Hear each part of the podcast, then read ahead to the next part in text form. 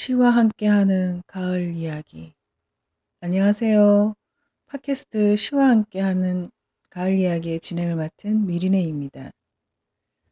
기승을 부리고 물러가지 않을 듯한 무더위도 슬슬 뒷걸음질 치는 때입니다.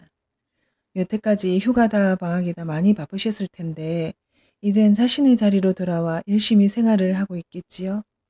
가을은 날씨도 선선해서 마음의 양식을 쌓아가기에 좋은 계절입니다. 우리 이 좋은 계절에 한 편의 시를 들으며 가을을 맞이해 보는 건 어떨까요?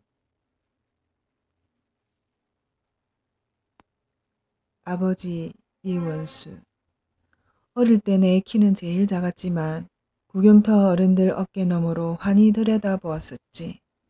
아버지가 나를 높이 안아주셨으니까. 밝고 넓은 길에선 항상 앞장 세우고 어둡고 험한 데선 뒤따르게 하셨지.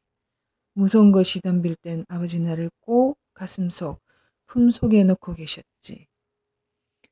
이젠 나도 자라서 기운새 나이 아버지를 위해선 앞에도 뒤에도 설 수 있건만 아버지는 멀리 산에만 계시네.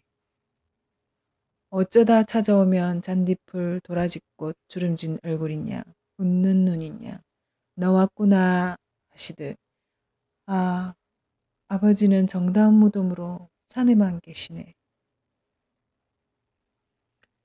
저는 가을하면 그리움이라는 단어가 제일 먼저 떠오릅니다. 그 중에서도 아버지입니다.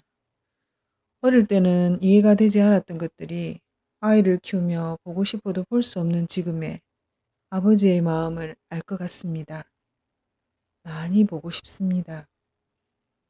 여러분들은 지금 여러분 곁에 아버지가 살아계신다면 자주 찾아뵙고 사랑한다는 말을 해드리는 것이 어떨까요? 그럼 다음에 또 만나 뵙길 바라며 다들 좋은 가을 되세요. 감사합니다.